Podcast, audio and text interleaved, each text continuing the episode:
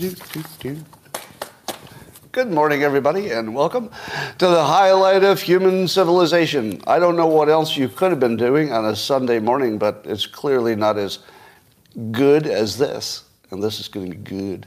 Today, you're going to find out if you're an NPC or the people in your family are, or possibly your friends or coworkers, and we've got a test for that, and we'll see how you do. Sound is looking good, technology good, lighting good. No, lighting's not good. Oh, yeah, lighting's good. Lighting's good. Everything's good. What a day, what a day. If you'd like to make it better, all you need is a cup or a mug or a glass of Tankard, Chalice, a stein, a canteen, jug, or a flask, a vessel of any kind. Fill it with your favorite liquid. I like coffee. And join me now for the unparalleled pleasure, the dopamine hit of the day, the thing that makes everything better. It's called the simultaneous sip, and it happens now. That's correct. Now. Go. Monkeys are good at imitation, and cats and dogs are too, I'm told in the comments. Animals are good at imitation. Well, not only are animals good at imitation, but how do people become successful in this world? I know, it's a review quiz. How do people become successful? They imitate other successful people. That's right. Unless you have a glass ceiling for imitation. If you have a glass ceiling, you can't imitate successful people. So don't ever give yourself a glass ceiling, or you'll never be able to be successful. All right, UBI, this universal basic income, was tested. I think it was in Georgia. And The Guardian writes that it was successful.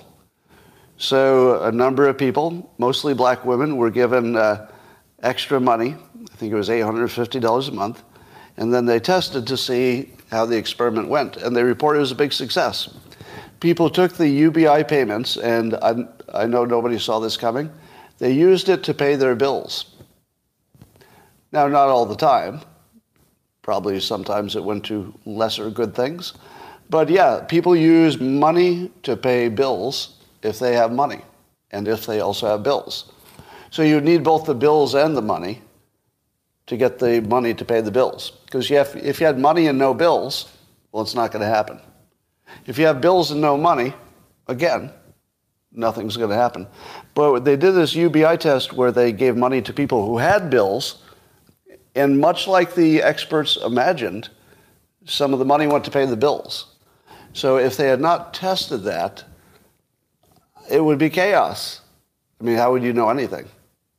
I would be thinking, all right, common sense says if people have bills to keep the phone on and eat, and then they had money, well, what are they going to do?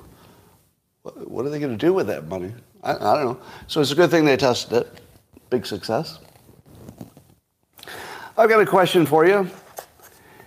Have we reached a point where only one political party needs to be in favor of supporting a war? Is that what's happening right now? Is it true that, or are there still a bunch of neocons that are Republicans who are pro-Ukraine war? Because the thing I'm worried about is this situation. If the media has caused us to be so split as a country that if one side says yes, the other side has to say no, and it doesn't even matter what the topic is. Democrats say yes. What do you say, Republicans? Well, what did the Democrats say? They said yes. Well, we say no. We don't want them to get political advantage by doing whatever it is they want to do. So as long as only one party can ever agree on anything, and the other party has to be against it, doesn't that pretty much guarantee that you can't stop a war? Because if a war starts, and let's say the president is the same party as at least, half of the Congress, isn't that enough to keep a war going? Because you're never going to have a situation where both parties say no to war. Because if one party says no, the other one has to say yes. That's just automatic now. And the only way you could stop a war with, let's say, 60% of the public being against it, roughly, would be if both sides were against it. And that can never happen in our system. You can only have one side against it. So we've removed one of our obstacles to war. One obstacle to war is you can't get enough of the public opinion on your side. But now you're going to get half on your side no matter what you do. You could do anything. You could say, we'd like to take all of our money and dump it in the ocean. And the other side would say no. But as soon as they said no, then everybody on the other side would firm up and say, you know, when I first heard it, I didn't love the idea. But it's starting to sink in that the Republicans hate it. So I really like it. So I would worry that the so-called military-industrial complex is the biggest benefactor of a divided country, because there's not enough unity to stop a war. And politicians don't stop wars. That's sort of not what they do. That's not even on the job description, stopping a war. All right. Here's something that'll make your brain spin. And this will be your first test for an NPC. I will be watching the comments for the NPC comment that comes. Now, the NPC comment is the one that would be the most obvious thing to say in any situation. The most obvious thing. So look for the most obvious thing. And I already have it in my mind. Do you want me to write it down to prove that I know what it is? All right, I'm going to write it down. All right. This is what the NPC will say.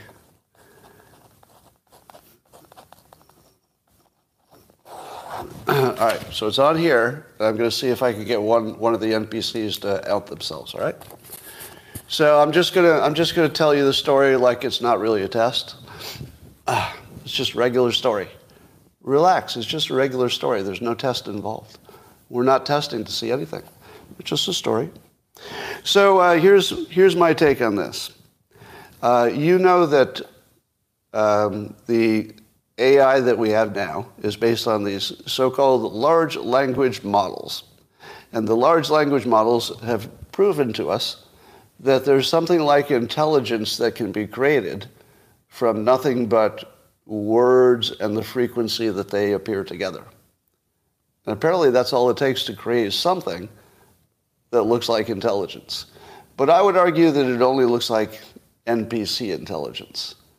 It's not the kind of intelligence where people start with first principles, they reason things through with data. You know, so it's not like an Elon Musk kind of thinking, because he's clearly not an NPC. But rather they would use analogies. An analogy would be like, hey, that thing sounds like this other thing. So I'm going to give you one of these situations where the fact that so many people will think in analogies is going to create an enormous, let's say, shift in thinking about something. All right? That's too much buildup. Let me just give you the example. Climate change now looks exactly like COVID. Let me explain. Climate change, the topic, looks exactly like COVID from an analogy perspective. Not necessarily from a first principles reasoning perspective, but from an analogy perspective. All right, we got my first NPC spotted. I'll tell you in a minute. It didn't take long. All right, so here's the analogy specifically. CO2 is COVID, the virus. CO2 is the COVID. And the carbon removal technologies, are the vaccinations.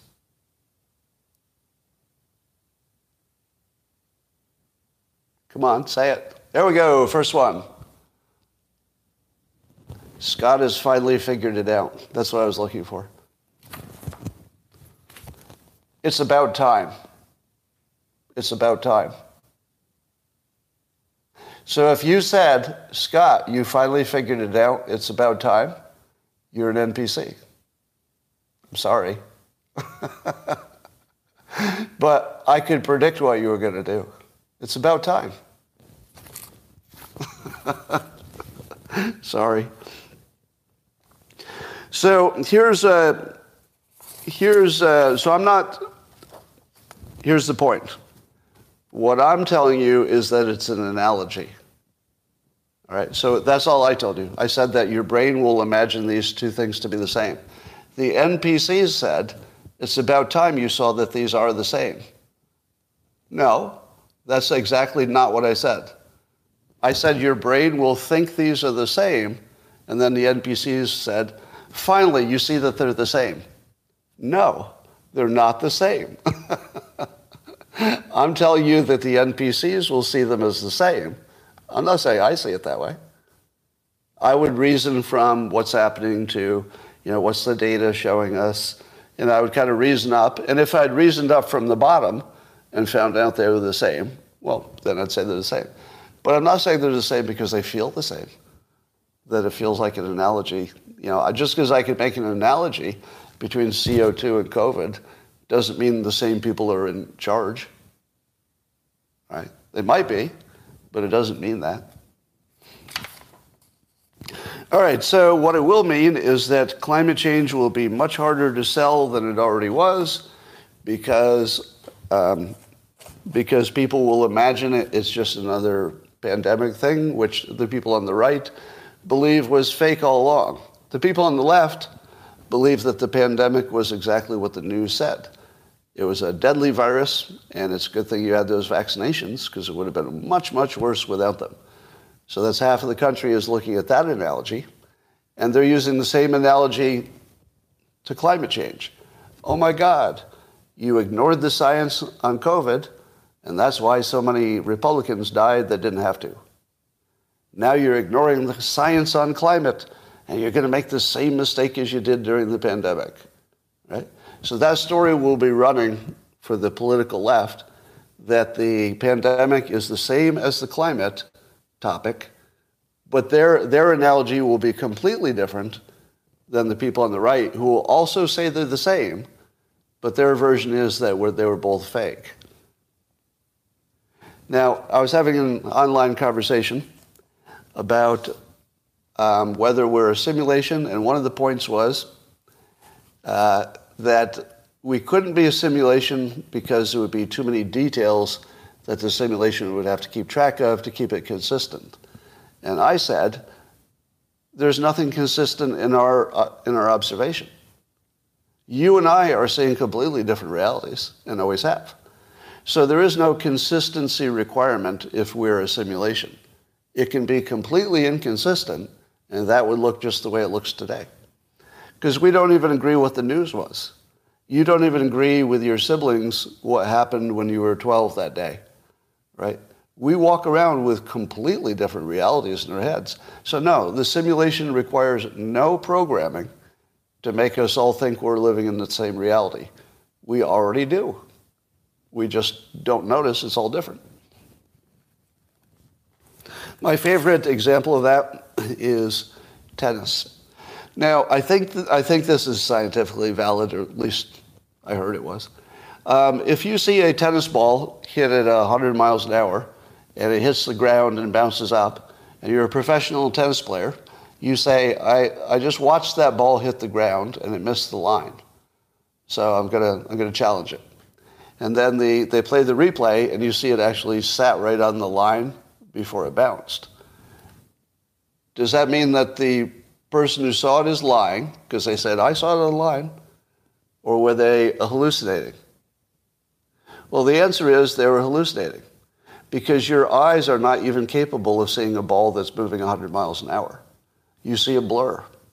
And what you might see is the ball just before it hit, and then your eye might pick it up again after it's bounced up, but the part where it hit the ground, and you remember it clearly hitting the ground, is not a memory.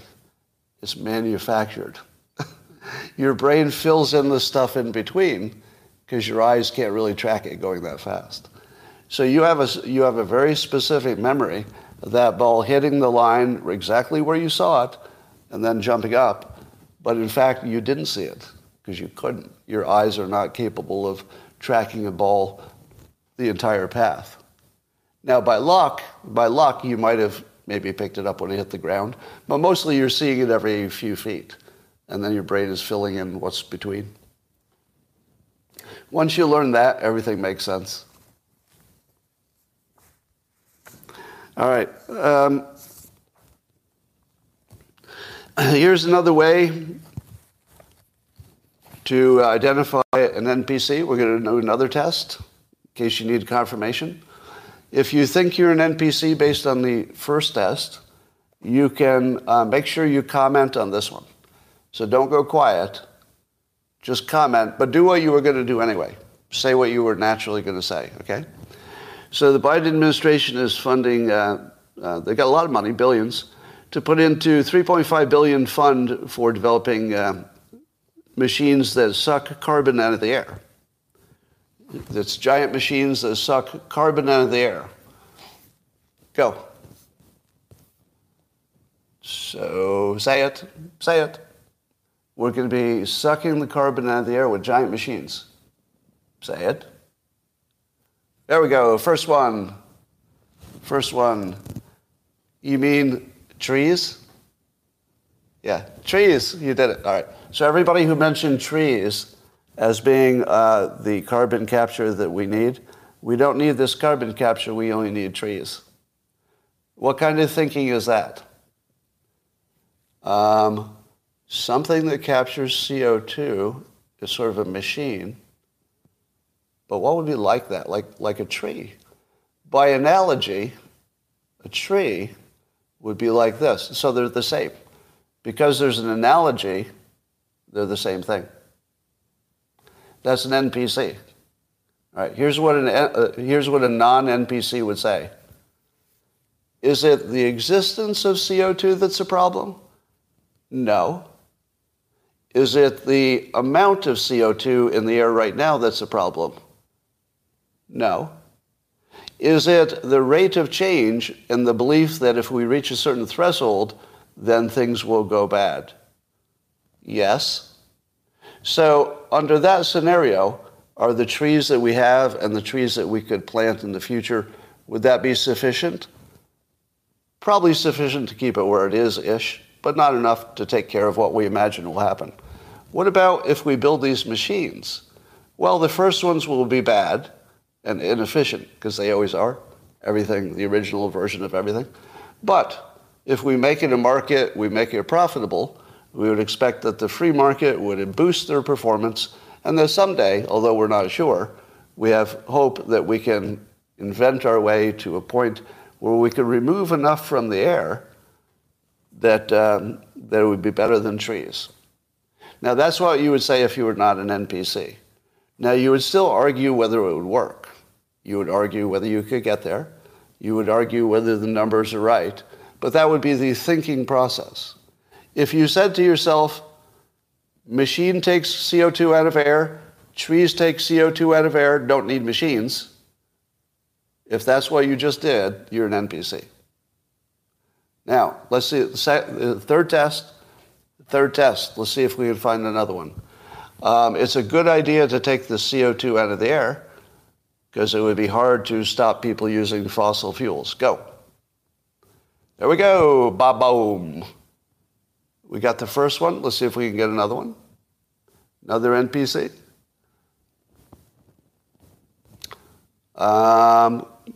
Keep going. Keep going. I know there's one here. I know there's an NPC here. There we go, John. Johnny, NPC. Because we need the CO2 to survive. All right, that's... Now, let me do it again. CO2 is necessary for the Earth. It's necessary. There's a machine that's going to remove CO2 from the Earth. Uh-oh, the Earth is doomed. Because we need CO2, but if we have machines that take it away, but we need it, it's required. So if you take it away, I guess we'd all die. That's not really thinking. Does everybody see that? That there's no thought involved in that. That's some kind of, comparison, analogy, weird thing. But if you started from, sort of reasoning in a scientific way, you'd say, how much CO2 do we need? Oh, somewhere between this range, probably. somewhere in this range. How much are we going to get? Well, if we're right, the scientists are right, it could be more than that range. So let's hook up some machines to bring it, maybe if we can, to slow it down, slow the growth, or maybe to bring it back down in range.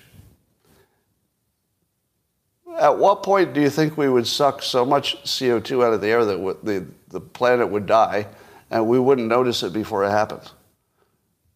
You don't think that we would turn it off? I think we got enough now. Or even better yet, we would use more fossil fuel maybe because we had plenty of cushion. We're not going to destroy the plants because we suck too much CO2. I mean, do you really think that could happen? Do you think that there's actually a chance we would just keep sucking CO2 out of the air until the plants died? And we would never adjust. I feel like we would. I feel like we'd adjust. All right. So if you hear somebody say, CO2 is plant food, Scott, don't you know that they use it in greenhouses? Yes, I do. Yes, I do, NPC. I do know that CO2 is used in greenhouses. I also know that that's an analogy. Huh. Use it in a greenhouse. That's good. So it must be good. No, that's not thinking. All right. By the way, I don't know if we have too much CO2. Okay, let me say that. I don't know if we have too much CO2. Beats me. I'm not saying we have too much or we'll have too much. Don't know for sure. But the way I would think about it would be that way. All right. I saw a study, a valuable study, that suggests that trolls, online trolls, have low self-esteem, and may be doing it to get attention. Wow, that's valuable. I wonder if they talked to the people who did the UBI test. Because, you know, we were kind of shocked to find out that if you give people money, they'll pay their bills with it. But now I'm even more shocked to find out that trolls, it's almost like the trolls are not emotionally stable. Did anybody see that coming? Surprise. Yeah. But I think my new thing will be to say to the trolls, did that help your self-esteem? When I get trolled, did that help your self-esteem? Aw. Aw. I hope it helped. Aw. Little guy. All right. Here's the zombie story that never dies. See if you've ever heard this before. There's a claim of some impropriety in the 2020 election. Has anybody heard that before? A specific claim of some impropriety in the election. You might seem to think you've heard of this story before, but I guess there's an attorney general in Michigan who's a Democrat, which is important to the story, who is referring some 2020 information about election potentially fraud to the FBI. Now, the claim, which I expect to be debunked like every other claim, is that 8,000 to 10,000 ballots were delivered by one person. So one of two things is going to happen. The claim will be debunked, or we'll determine that it wasn't enough to change the result, right? So we're going to pretend that it only happened once in one place, because that's the one they caught. But they'll say it wasn't enough to change the result. Or they'll say it's too late. Yeah, that was bad, but it's too late. But nothing's going to happen from it, right? We assume nothing will happen. So even if they found this this charge to be true, that some person left 8,000 to 10,000 ballots all by themselves in a drop box or dropped them off somewhere, I don't feel like this is going to hold up. And the only reason I say that it's because nothing has so far. It's sort of the 20 to 1 odds against it. But maybe. I'm still betting that Trump will pull the rabbit out of the hat for his third act, and that magically, against all odds, we will actually find that there was election fraud. Now, the only reason I say it is not based on any evidence. I have no evidence whatsoever, just to be really clear. I'm using the fiction model of predicting which says that reality matches movies, where there's a third act that seems impossible. You know, the hero can never get out of this box. He's going to die. There's no doubt about it. And then magically finds a way out. That's what makes it a movie. If Trump got reelected or didn't get reelected and nothing ever changed about our opinion about the 2020 election, that would not be much of a movie. But if he comes back, and in the context of coming back, we find out that there was, in fact, fraud in 2020 that made a difference. And maybe there's some, you know, official endorsement of it from a court, for example. That would change everything, and that would be a proper movie. So for no other reason than it would make a proper movie, and for reasons I don't understand, life follows movie patterns. I predict it. Before the vote is cast in 2024. Could be the last minute, but before the vote is cast. That would be the best. The best would be a day before the actual vote, Trump's still behind in the polls against whoever he's running against. Like he's 10 points behind. And then suddenly the Supreme Court or somebody rules that the 2020 election was, in fact, a problem. With 1 day left, 40% of the public flips, and it's the biggest landslide of all time. Now, that would be a movie. That would be a movie. I'm not predicting 40% of the public will switch to Trump, but it would be a great movie if it happened. All right, well, this is kind of funny. There's a congressman, Greg Steube, who's filed articles of impeachment against Biden for his alleged crimes and trying to shield Hunter Biden from prosecution or whatever. He says it's long past due. Now, I don't know enough about the details of impeachment to know, is this enough to make it happen? One congressman filing articles, that's not enough to make it happen, right? Isn't there more procedural stuff that probably will knock it down? Feels like theater, right? I'm just assuming it won't happen. All right, well, it's in the news, but wouldn't get too excited about it. I saw a tweet. Do you have this experience when you see a tweet from somebody who's in a different news bubble? Which doesn't mean your bubble is the one that's right. But when you see the other bubble, you say, really? Really? There's somebody in that bubble? That's like a weird little bubble. Here's one of the bubbles. Somebody on X, which you call Twitter, David Weisman tweeted, why are Republicans refusing to show actual evidence of a Biden crime? The only thing they've showed us is speculation. Why is their phony investigation allowed to continue? Doesn't that sound funny to you if you're in the other news bubble, that there's no evidence of Biden's wrongdoing? Now, he did say specifically bribe. I don't have any evidence of a bribe, do you? Has anybody seen evidence of a bribe? Not really, because a bribe would require money transfer for a specific favor. Am I right? It would be a specific favor. There's no evidence of that. There's certainly claim. Well, let me modify that.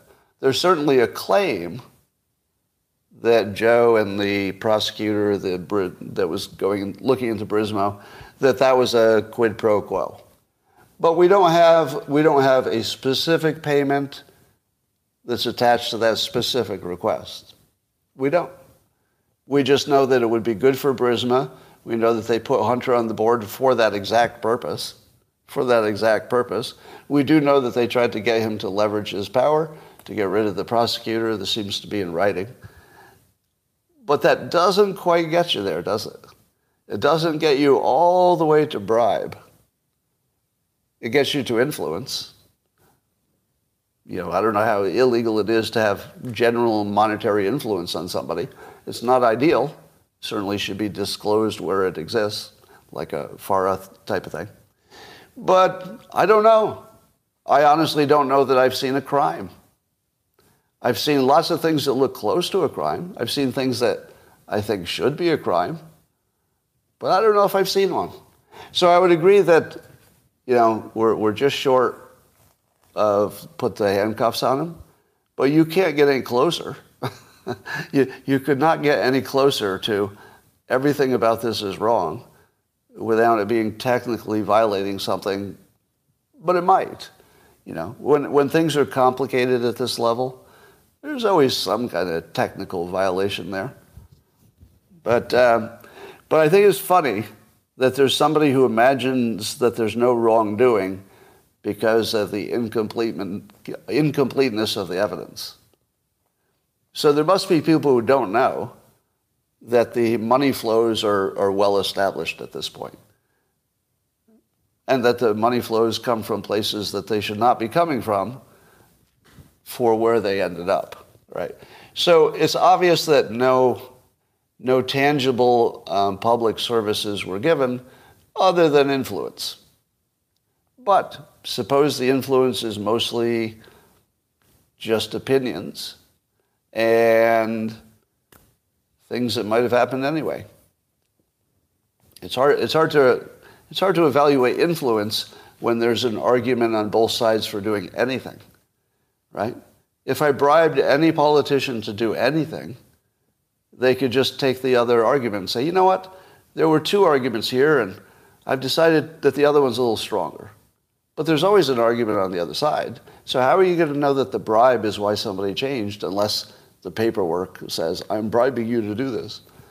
So I'm just amazed that the Democrat news, or the news the Democrats watch, doesn't convince them that no matter what this was, legal or illegal, it's still impeachable. Would you agree? It's the most impeachable thing I've ever seen in my life. You can't possibly have a president who's got these connections and at least the risk of blackmail. You don't know there is any. I haven't seen evidence there is any. But the risk of blackmail is through the roof. So that's not acceptable. All right. Meanwhile, in Iowa, the Republicans are there competing in the world's most boring state. Sorry, Iowa, most boring state in the world. And somehow DeSantis found a way to be more boring than the state itself. Did you see the videos of him serving eggs on a stick? He looked like he didn't want to be there. He was completely uninterested in the public, and he just wasn't interested. And then there's one of him with his kids playing on a playground that was otherwise empty, and the entire press is there, and all they're doing is watching him with a nicely tucked-in, pressed button-up shirt in the park, because that's what you wear to go to the park: a well-pressed button-up shirt, some khakis, and he's just pushing his kid on the swing. And I'm thinking, this is so weak. Now, let's compare that to another person who's in Iowa.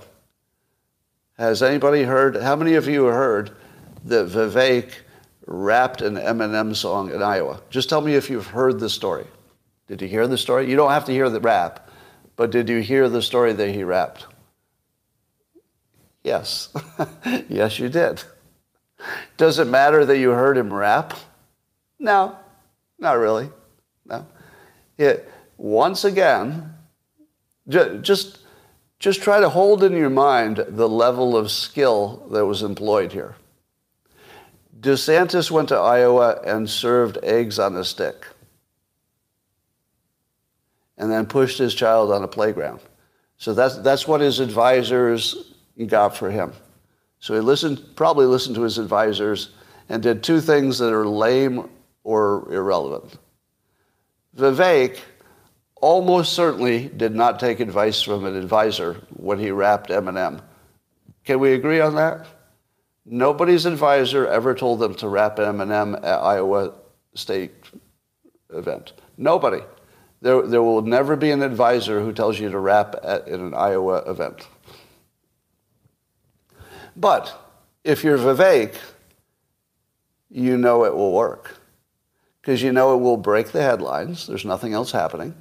You know that it's just so video friendly.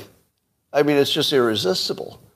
if you hear that a presidential candidate tried to rap, especially Eminem, who is anti-Republican or at least anti-Trump, it's sort of, it's got everything.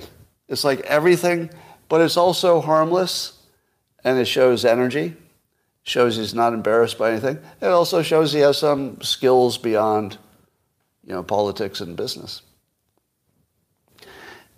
How many days in a row do I have to tell you? He's killing it. Yeah, it's Bill Clinton's saxophone play. That's exactly right. Now, I don't know if Bill Clinton had an advisor that said, yeah, go play the saxophone on the late night show, because that's not crazy. It's not crazy to play the saxophone. But if you're a Republican, rapping Eminem in Iowa, that's a whole new deal. And it's just sort of brilliant and play. Yeah, it's playful. That's exactly what it is. Now, remember, politics is not about making you think. It's about making you feel. Did you feel anything when DeSantis handed out his eggs on a stick? I'll tell you what I felt. I felt sorry for him, honestly. Literally, politics aside, I just felt kind of sorry for him. Because it looks to me like a campaign that's given up. It doesn't even look like professional level work at this point. It looks like they've given up. I think he's decided that, you know, he got some attention, and after a few months of hating being on the... Do you think that DeSantis is enjoying running for president? Do you think his wife and children are delighted? I'll bet not. Going to say not. He doesn't look like he's enjoying it. And now he probably thinks he has no chance of winning unless Trump gets taken off the field. And then I think Vivek is going to take those votes. If Trump gets taken off the field, I don't think DeSantis is in first place. I think he's in second, maybe third. Well, let me ask the question. If Trump disappeared or dropped down tomorrow, do you think DeSantis would go to first, second, or third place immediately? He might go to third because, you know, maybe somebody like Tim Scott will pick up some Trump votes. Yeah, maybe second, maybe third, but I think Vivek laps him if that happens, because Vivek is the obvious. To me, he's the obvious choice if the number one guy gets taken out. All right, now there's a story that might remind you of a play the Democrats do. What is it that Democrats like to do that Tucker Carlson often reminds us? That's right. Blame the Republicans of whatever they're doing. So, which doesn't mean the Republicans aren't doing it, because they might be doing it as well. But the standard trick is to, you know, blame the Republicans for whatever Democrats are doing. Now, I don't know if that's what's happening in this case, but if you use that filter, it looks kind of sketchy, because the Democrats are now blaming former Trump officials for getting access to voting machines in Georgia after the election. But apparently they were offered and somehow accepted, allegedly, access to voting machines. Now, I need some fact-checking on this, because I believe this story is intentionally confusing. I think we're supposed to be left with the impression, because the story seems to be told intentionally vaguely, I think they're trying to leave us with the impression that Trump hacked the election because Trump people got into voting machines. I think they're trying to make us forget that the context was after the election, and the point of it was to find out if there was any bad behavior that happened that could be detected. Am I wrong about that? Give me a fact check. Am I describing this story correctly? Because when I read this story, I kept thinking, why is it written so confusingly? Why is it taking me so long to figure out what they're saying? And it was as if they were trying to create a narrative without saying it, because it would be a lie if they said it directly. It was as if they're trying to suggest the Republicans hacked voting machines ahead of the election by making the timing of it the least important part of the story. That's what it feels like. Now, I'm not going to say that's necessarily intentional. It could be just if you have bias, that's the way you write a story. But it's really sketchy. This is looking a little too much on the nose, like Republicans finding a thing that they can blame the other side for doing to cover up the fact that they're doing it. Now, I'm just saying it looks like that. That would be sort of an NPC take because there's no evidence of it. It just sort of has that feel to it. All right, we'll watch that story and see if anything. I imagine that's going to turn into a lot of nothing. Let's talk about the Hawaii fires. Official death counts up to 93, and I heard that 2 of them have been identified. Now, do you have a sense of the devastation? 93 dead and 2 identified. And as somebody said, we're talking about a fire that melted steel. You could barely tell that it's a body, much less identify it. Now, I'm going to tell you something that I've heard that is unconfirmed, but it's from a resident. There's something being covered up. This is, I don't know this for sure, but this is a report from a resident, somebody who's close to it, actually in the scene. The residents, some of them believe that the extent of the death is way beyond what you're hearing, and that it's so bad, and that the officials were so incompetent that if they ever told you how bad it is right now, there would be death, that they would just be killed. So that's the rumor. The rumor is that the real death count is way beyond what you're hearing. The officials know it, but if the officials tell you, and there's something else about the story I'm not telling you, but I'm doing that intentionally because it's too horrible. There's something about this that some of the residents believe is too horrible to be told. I don't know if it's true. It has nothing to do with a directed energy weapon, right? It has nothing to do with the cause. I'm not talking about the cause. I'm talking about the outcome, right? So we'll talk about the cause next. Put the cause separate. You know, everybody's suspicious about the cause. I'm talking about the outcome. Some of the people believe that they're being lied to about the true nature of how bad it is, because if they told the truth, the officials would be killed. That's how bad it is. That allegedly, that they would actually just be killed. Now, imagine how bad would that have to be? That's the rumor. It is actually that bad. Now, I don't know that that's true. So put a big question mark by this, right? Everything coming out of there is going to be sketchy. But and it might also be, if you want to further the conspiracy theory here, if you want to further it, that could be the reason there's no communication coming out of there. In other words, it might be possible that they could have put the cell phones back online, and they may be choosing not to. Because if you actually heard what was happening, people would be killed. That's what I'm hearing. Now, I hope to God none of that's true. I hope to God none of that's true. But, you know, there's going to be a lot of rumors. So let's talk about some of the other rumors. If you believe there's a chance that a directed energy weapon from space started the fires, how do you rule out that it would be easier to just throw matches? You know, you don't really need a space-based weapon to start a fire. It's literally the easiest thing you could do, start a fire.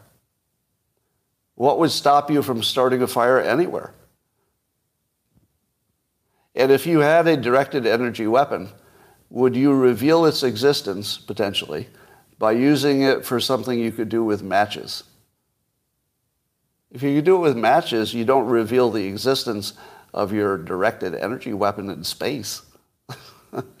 So I would say the odds that it was a directed energy weapon from space, and by the way, there's some hilariously, obviously fake pictures of it, you know, as if somebody had their camera and they got a good picture of the moment the laser hit the Earth or something.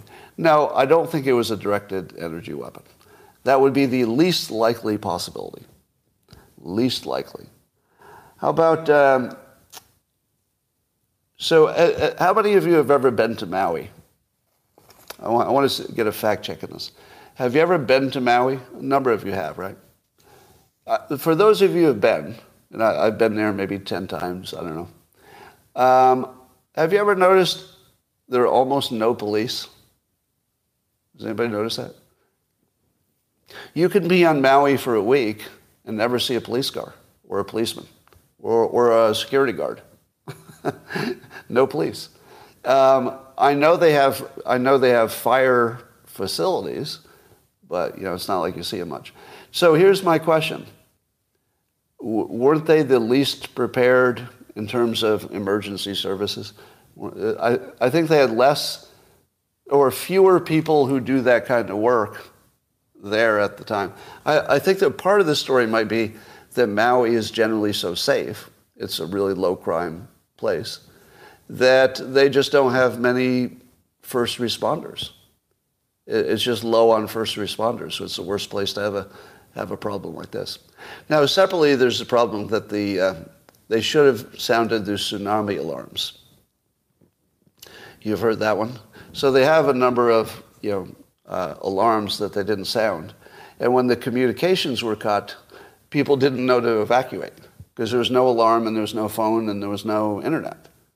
So people kind of stayed too long, and that's probably what got them. So imagine if you were the authorities, and that's true. Now, we don't know it's true, but imagine it is.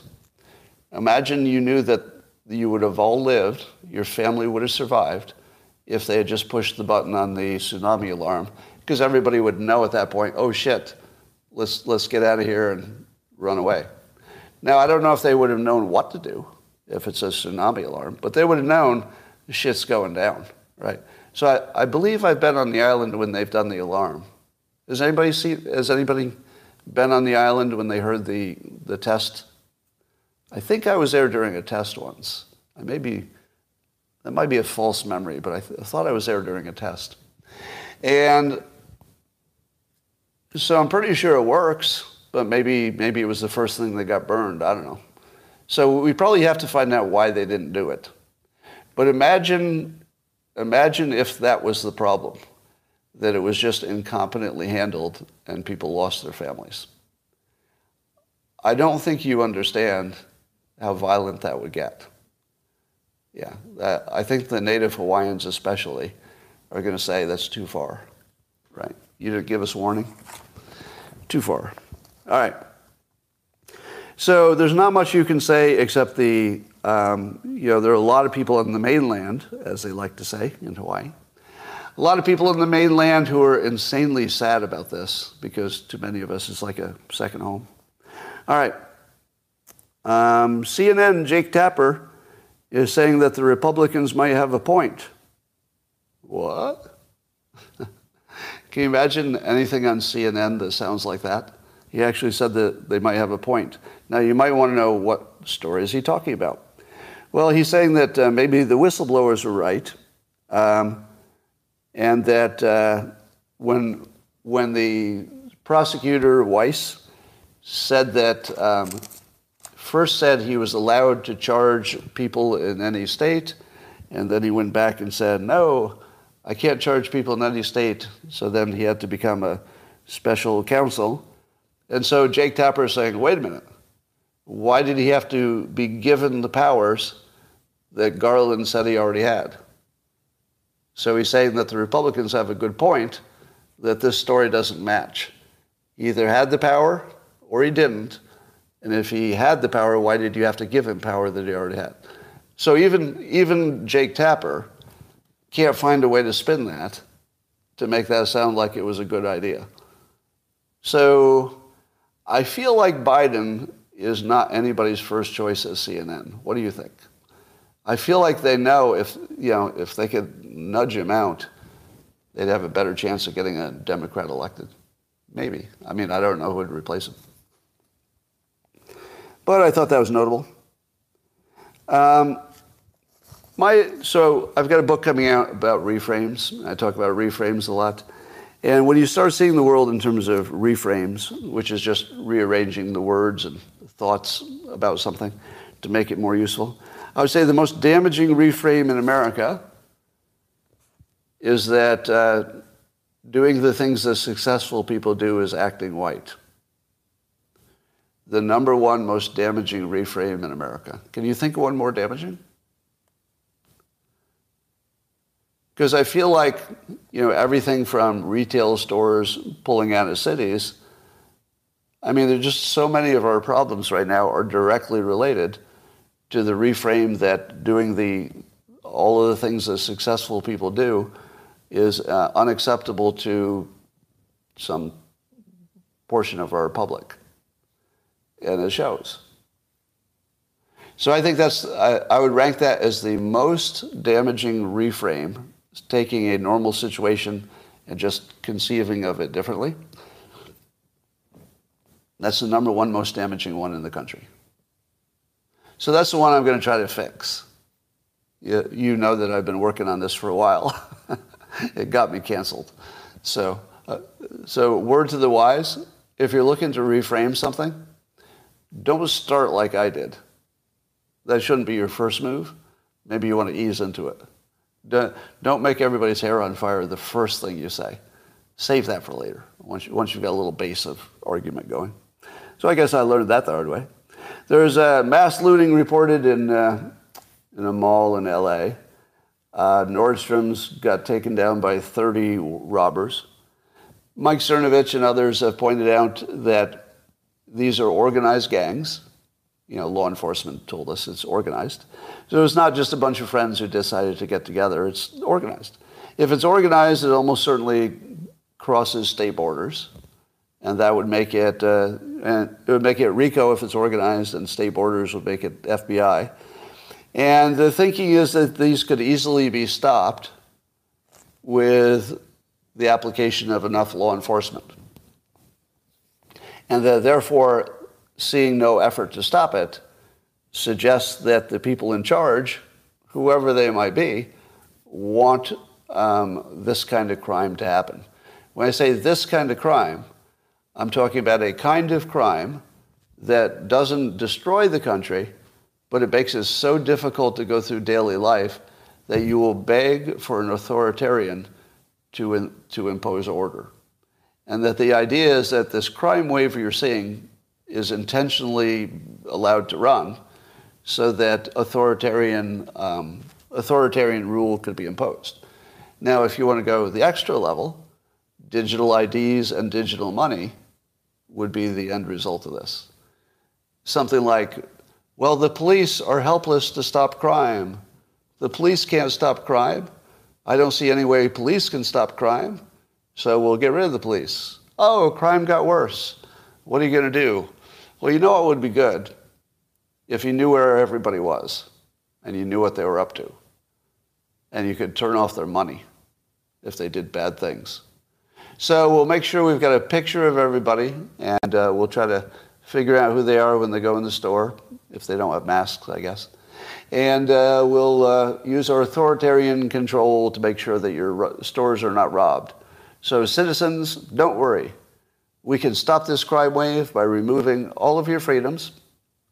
And if your privacy is given up totally, then you can stop this crime wave. Just vote for us.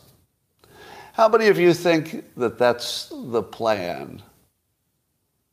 And that that's an intentional part of the plan is letting crime run so that we'll be softened up for a totalitarian move or moves? I don't believe it because it would require too much human intelligence and control. And there's no evidence that humans have that kind of intelligence or ability to coordinate across so many different domains. To me, it looks like an emergent property. So it might be that that's where it's heading. If you asked me where it's heading, I would say, oh, it's definitely heading that way. I think I've been telling you for 10 years that privacy will go away, and that's not a preference. There's no other way.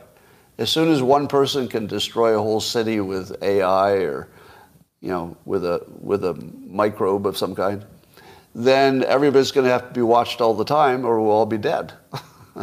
or at least that'll be the argument. So there's no doubt that privacy will someday go away.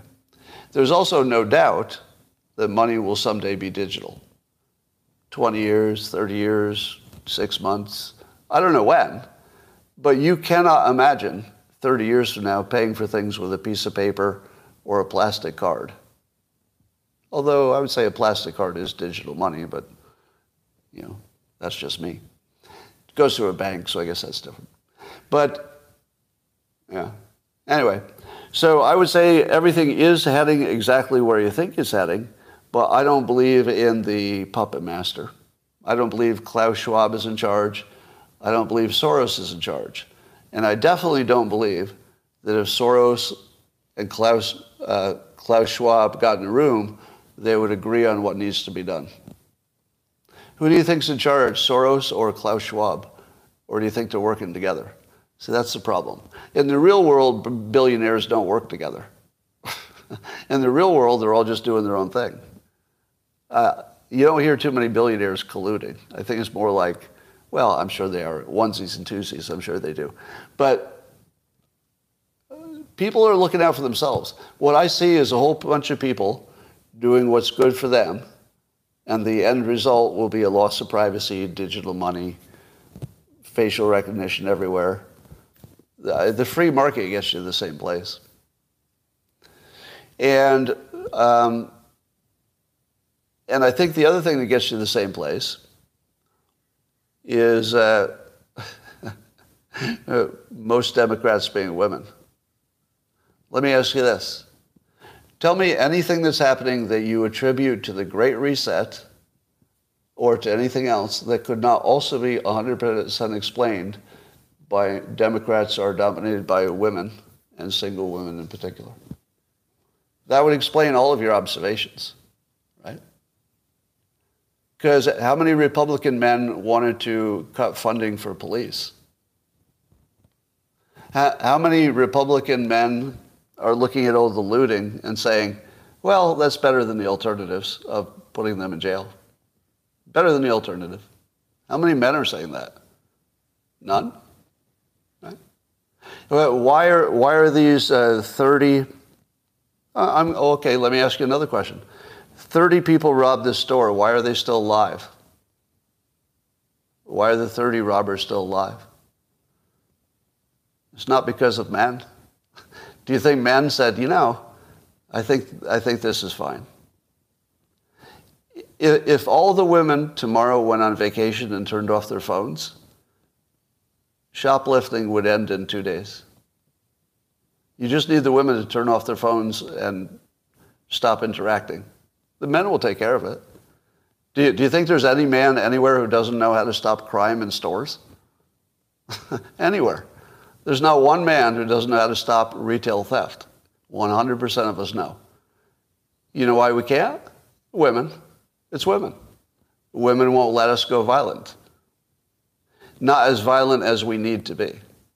At the moment, what's needed is tremendous violence. Without it, you'll get more of this. Now, I don't recommend violence. Don't recommend it. You should try everything first. And you should certainly, if you do the violence, you want to do it with police and, you know, sanctioned, well-trained, legal violence. But it would require violence. And women are the ones stopping us from doing it, basically. Now, I'd like to talk to the NPCs. NPCs, when I say a global statement like women or Republicans or Democrats, I never mean every one of them. I never mean every one of them. Not once. I do believe that there are plenty of Republican women who would strap one on and end the shoplifting tomorrow. Plenty of Republican women have guns and know how to use them in the right context. Plenty. I'm just making a big generalization. Big generalization is that if women weren't, you know, maybe more than half of the political power in the country, there would be no retail theft. It's sort of a man's problem that men are not allowed to solve. We can solve it. Yeah, Yeah, and I know a lot of you are thinking it's like, oh, it's a racial thing. You're thinking, you know, the problem is every time you see a video, it's black people robbing stores. Am I right? Pretty much every time, it's video of black people robbing stores. So that makes everybody feel helpless because it would look racial if you did anything about it. But I would argue that you could end retail theft tomorrow by just telling other black American citizens that they could do anything they want to end it. Hey, black Americans, if you want stores in your town, we'll just walk away for an hour, and you do whatever you need to stop it. I think black Americans would stop retail theft in 1 minute because they would just take care of the people doing it, so to speak. So it's not that if you think the racial component is like the main variable here, it's sort of the main visual variable, but I don't think men are on different sides. Do you think black men want their stores to disappear? I don't think so. I don't think so at all. And I think if you gave them some legal mechanism to stop it, they would do it right away. That's what I think. So anyway, cities are dead. Paul Graham was tweeting that researchers at the University of Toronto use cell phone usage to measure how dead the cities are. So measuring from the COVID rebound, apparently no big city is more than two-thirds the cell phone usage of what it was pre-COVID. No big city is even above two-thirds of what it was in cell phone usage before the pandemic. None. San Francisco is the worst at only one-third of the 2019 cell phone usage. One-third. Wow. Yeah, cities are dead. Anybody who goes, visits a city, or even drives through one, if you have any choice to not, just don't do it. All right. Well, once crime became legal in cities, you had to get out. Now, one thing that could save us, and I think you'd agree, is if the media decided that this crime needed to end. Now, our opinions come from the media, so especially if the left-leaning media said, it's too far, you know, we got to get police in there. Now, to their credit, I would say that probably most people in the media on the left do think that defund the police went too far. Would you agree? At least the serious people, you know, the people in the news business, they're pretty sure that the defund the police went too far. But they can't really say that too hard because their audience, you know, doesn't want to hear it. But let me just point out one imperfection with our system. In a perfect world, your media is the watchdogs of the bad behavior, right? So they're the ones making sure your government doesn't do bad stuff too much.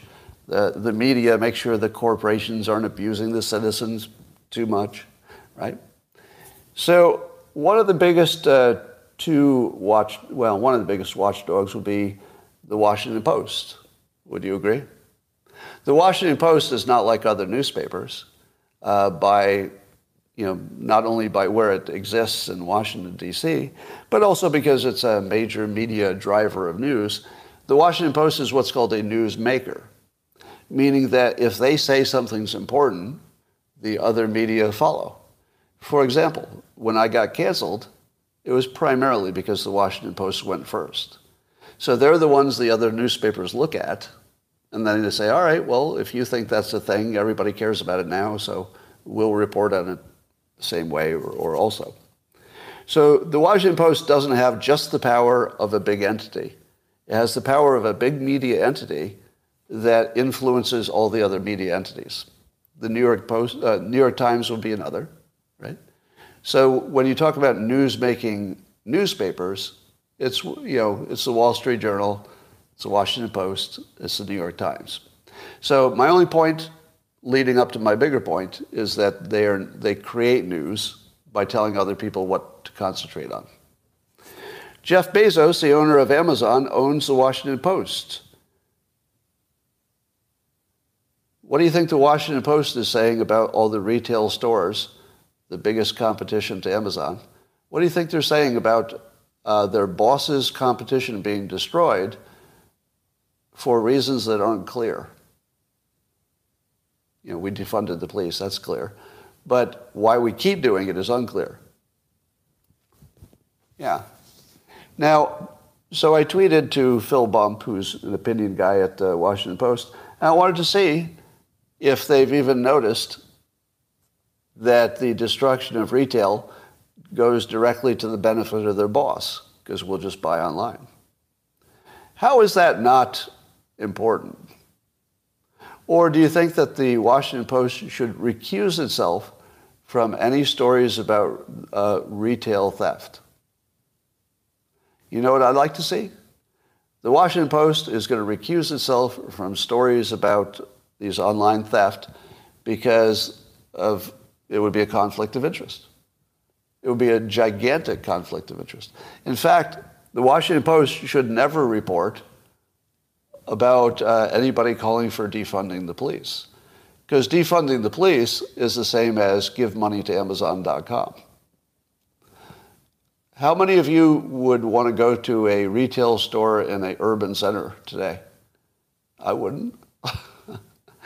You would never catch me in a Walgreens in San Francisco, if they have any left. Maybe they're all gone. You think I would go to a Walgreens in San Francisco? I mean, I don't know what I would have to have as an emergency before I would park a car. Well, let's say I don't have a car. But before I'd walk down the street in San Francisco and enter a Walgreens. No fucking way I'm going to do that. No. No, I'll buy it online. So how do we put up with this? Now, by the way, I have no information that would suggest that Jeff Bezos has asked the Washington Post to do or not do anything. He may actually be hands-off. But that's not good enough, because the employees know what to do. Do you think the employees are sitting there saying, let's launch an investigative report and find out what's wrong with Amazon? Do you think they're running a big anti-Amazon series? No. They know not to. Do you think that they understand that their boss is better off if there's more store closings in urban centers? Of course they do. They know where people shop. And they know that if they can't shop in person, they shop online. Everybody knows that. So you don't have to have a conspiracy or an order from the top to know that the organization is designed to make retail stores disappear. Let me say it again. The design of the ownership and structure of the Washington Post is designed to largely destroy retail business in the United States. Because the people all know what's good for their boss, and they know what's not good for their boss, and everybody acts that way. It's the universal truth of employees. You anticipate what your boss wants, and you do more of that, and less of the thing your boss doesn't like. So how do we... So I would say if you're a retail store person, if you're Nordstrom, the Washington Post is your enemy. And if the Washington Post suddenly changed their coverage and said, we got to get more police, we're going to run opinions on this every day, more police, we got to stop this closure of retail stores, well, then I would believe them. Then I would say, oh, okay, that's just news, and actually good opinion, too. But when coincidentally their coverage, and I don't know if this is the case, so I've asked the question, but if their coverage is not every day saying we need to stop this retail theft, because everybody should be covering it. You have to wonder about conflict of interest. Well, here's a story that I'm not sure I totally understand, but I love it, if it's true. So Matt Gaetz wants to have Congress call in Jack Smith to testify on record, so he would be the one prosecuting Trump in his newer troubles. And... so that's a very aggressive thing, to bring in a prosecutor, because if he refuses, they can indict him, right? So Gaetz is playing hardball. So he's saying, you either come in and say some things that are going to make you look bad, because we're going to ask questions that will make you look bad. If you refuse, we'll indict you, and you could be like an indicted prosecutor who's trying to indict somebody that we think should not be indicted. Now, that would be awkward, right? But there's a better wrinkle to this. And I need a fact check on this. Like, I need a fact check on this really badly, because I don't think I fully understand the story. But I'll tell you what I read. That Matt Gaetz has a plan to bring in Trump to testify as a whistleblower. A whistleblower. Which would, as part of the deal, it would make him he would not be able to be prosecuted, because part of a whistleblower deal is if you tell us the truth about this situation, you can't be prosecuted for the situation you came in to talk to us about with permission.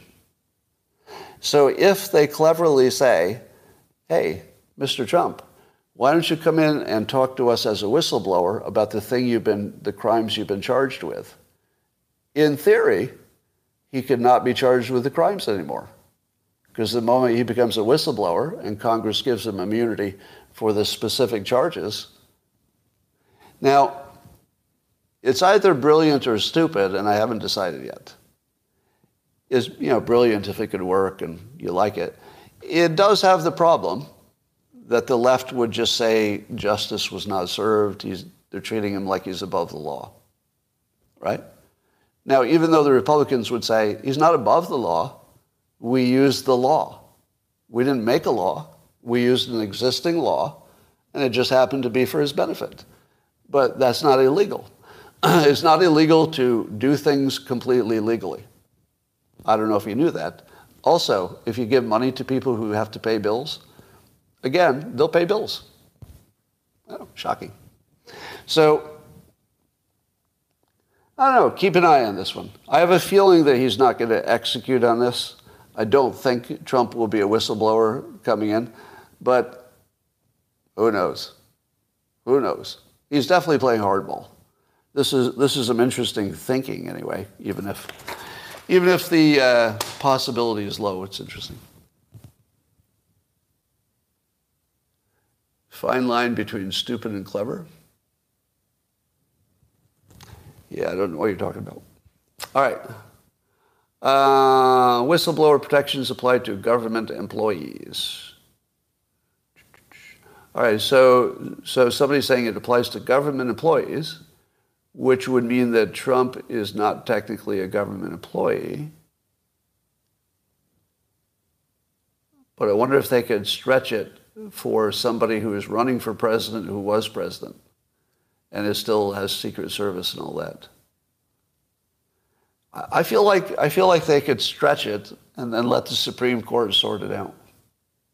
Let me ask you this, from a just common sense point of view, of what feels to you fair, even though fair is not a real thing, but what feels to you fair, would it feel fair that Trump was treated like a government employee specifically for the whistleblower purposes, even though technically not on the payroll?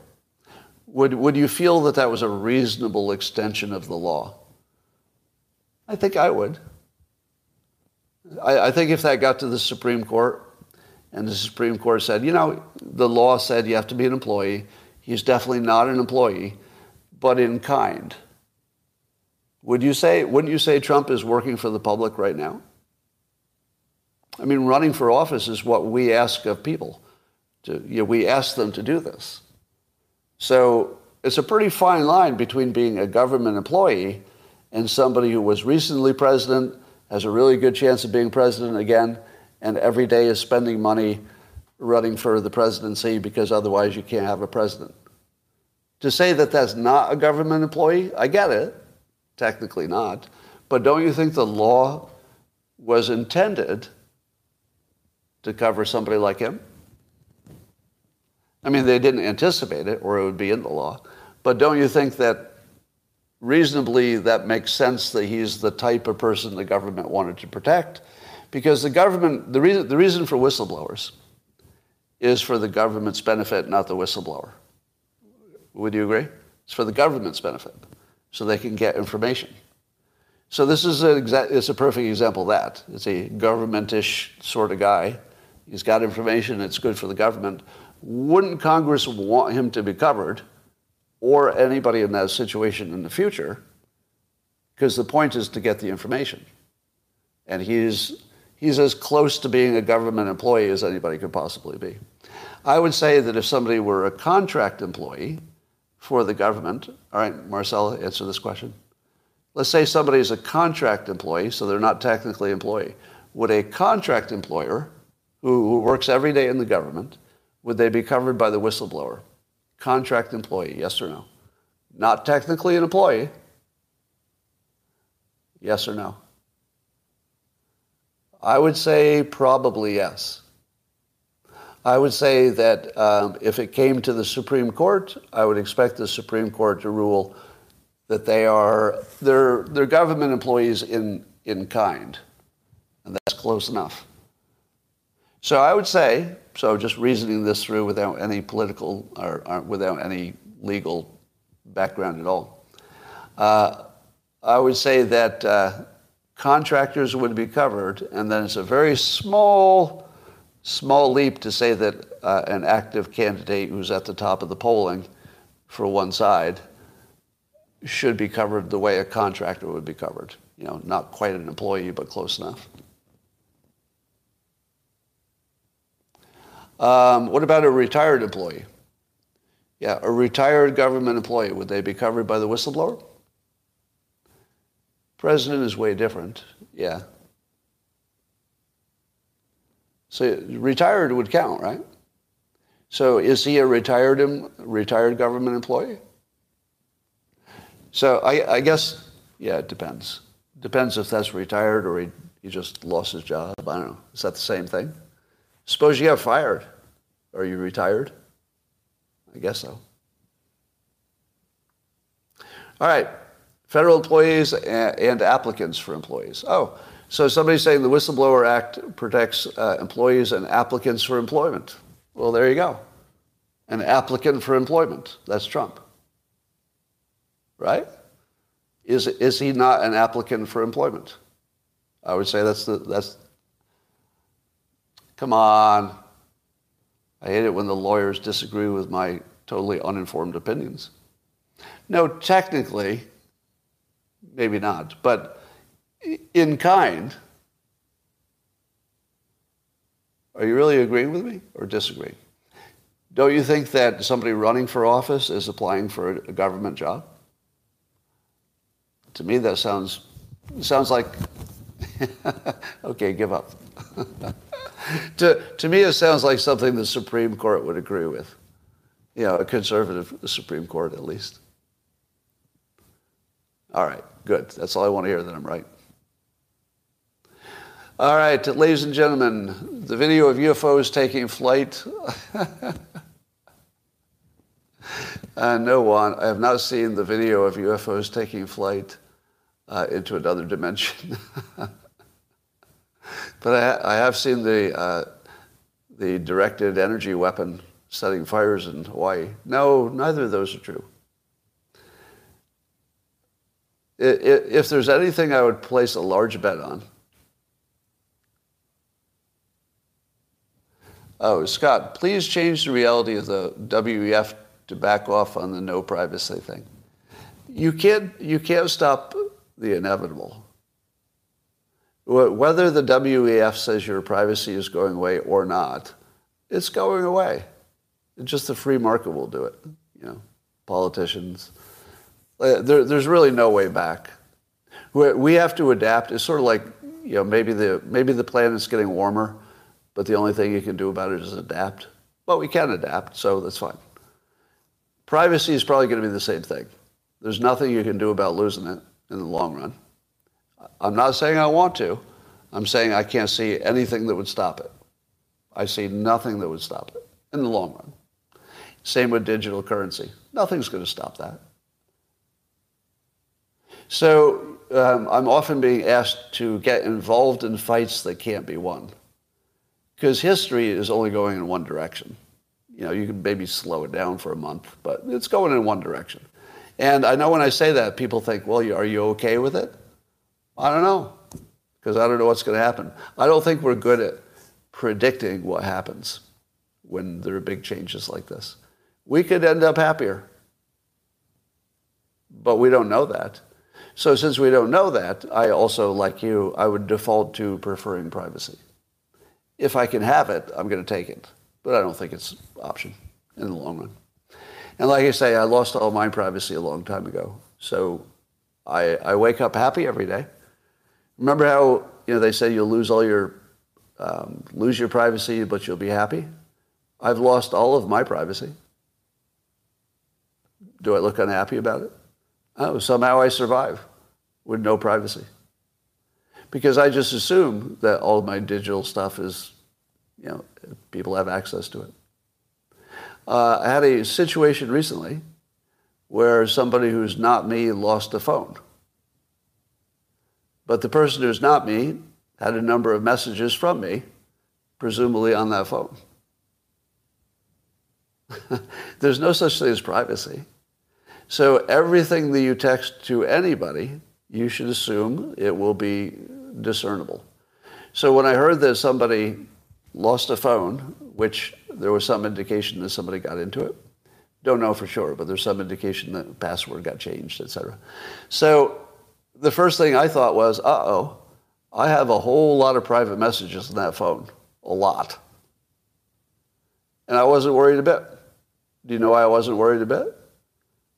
Because I would never put something in a digital message that would be like some life-changing problem for me. Now, I would definitely put things there that would be embarrassing. But I don't have a risk of embarrassment because I just can't be embarrassed. I just got over it. I just lost my risk of embarrassment. It's like a superpower that nothing embarrasses me. But I'd be worried if something, was problematic other than that. But I'm not worried about it at all. Nope. There would be surprising things. There might be things that you'd say, what? But it wouldn't change your life or mine. All right, so ladies and gentlemen, that's all I've got for you on this beautiful Sunday morning. Looks like we went extra long because I enjoyed being here.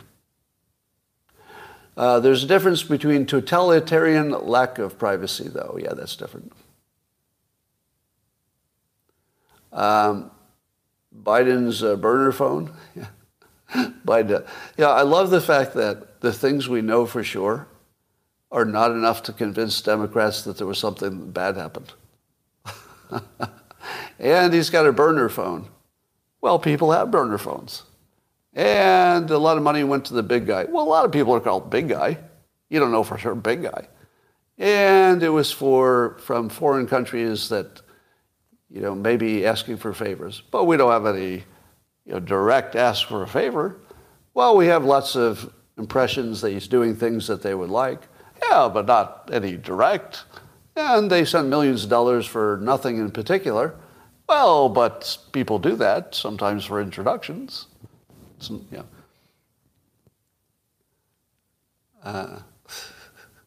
My tears?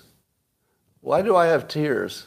So there's a troll on here writing in all caps that I'm terribly sad about something. Can you tell me what I'm sad about? What are all my salty tears about? Is there something I don't know about? Now, I'd like to talk to the troll directly. I'm sorry about your low self-esteem, but if your comment about my tears helped your self-esteem a little bit, gave you a little boost of attention, good for you. Good boy. Good boy. Good for you. All right. And now, you need a burner phone, okay?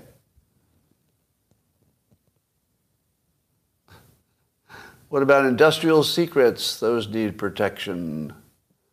From whom? So a lack of privacy doesn't mean your neighbors know everything. A lack of privacy could mean just the government. So the government could know your let's say, the secret recipe for Coca-Cola, but they wouldn't care. So unless there was somebody who wanted to, get it and sell it or something, that would be a problem. So yeah, I can see that. I also think that copyright and trademark and patents will all go away. Has anybody said that in public yet? I believe that all intellectual property protection will disappear so that people like me could not make money by making something that's copyrighted and trying to restrict it. And I think that that will be a technology and free market kind of effect. It won't be a government decision until it's just de facto. I think once AI can make anything you want. So today there was a new Beatles song starring John Lennon, who is long deceased, singing a new song that didn't exist with Paul McCartney doing backup vocals. And, it wasn't quite, identical with human music, but it was pretty close. Pretty close. So once AI can make you anything you want, once you can say to the AI, hey, I like a song that's a mashup between the Rolling Stones and the Killers. Make me, and then it can just play it. How are you going to sell music into that environment? So I have two sort of contrary predictions. One is that people will not enjoy AI art, which I believe to be true, because the reason that you like art. By the way, did I blow anybody's mind the first time I said this? If you haven't heard this before, this should blow your mind. The only reason you like art of any kind, be it music or dancing or visual art, every kind of art, the reason you like it is that a human made it, and that what you're reacting to is their mating potential, or collectively their mating potential. When you watch a Tom Cruise film, you say to yourself, oh, I like this action and it's a good plot and stuff. But what you're responding to is the excellence from all elements that went into making it, and in particular, Tom Cruise's own excellence at filmmaking, which at this point is almost unparalleled. Would you agree? I don't know if anybody ever has been better at making a movie than Tom Cruise, ever. I don't think Spielberg's anywhere in his... I think Spielberg makes crap, and has for a long time. Yeah, all the big-name directors, they're making their three-hour movies. Has Tom Cruise ever tortured you with a three-hour Tom Cruise movie? I don't think he has. Do you know why? Because he's not an asshole. That's why. He's not an asshole. He's building a movie that you want to see. When you watch a Tom Cruise movie, every moment of it, you say, oh, he made this for me, right? He made it for you because there's no bullshit in it. The bullshit of let me show you a scene of somebody who's dying from a real-life terrible disease and make you feel real bad about it, and then maybe you'll feel better when you get to the end of the movie. Tom Cruise isn't going to make you suffer through some tragedy so you'll feel better at the end, because he's making the movie for you. It's not for himself. I'm pretty sure that when Spielberg made Schindler's List, was that for you? Did he say, people are going to love sitting through this? They'll feel good when they go home after this. I still have PTSD from Schindler's List, and that's not a joke. I still have recurring, frightening memories of it. Now, you telling me he made that for me? To be entertained and feel good about it? No. I mean, it was a politically motivated, personal kind of project, and I'm all in favor of people doing that. I mean, there's nothing wrong with doing it for any reason he wants. And it was, commercially very successful, so all good. But he didn't make that for you. He wasn't thinking, as you sit in this audience watching this movie, you're going to feel really good. No, nothing like that. He made it to get Academy Awards and accolades and to do something, maybe do something that was positive for the world, etc. But it wasn't for you. Tom Cruise makes a movie you want to watch. There's no competition there. He's way above Spielberg. So my larger point is that all art is people collectively or individually displaying that they have genetic qualities, skills, that if you were to mate with them, your offspring might pick up some of that skill. So that's all art is. As soon as AI is creating the art, and you know it's AI, which is the important part, you have to know it's AI, you're going to say, oh, that's interesting. Yeah, that hits all the notes. But for some reason, it doesn't move me. Like, I recognize it as music, and I can't even tell you anything wrong with it. But I wouldn't listen to it twice, because you're not being stimulated to want to mate with the AI. You just know it's just a thing that's doing things. So that's my. So I think two things are going to happen. You won't like AI, but yet there will be so much of it that copyright and intellectual property become impossible to manage. You just would never be able to protect your property.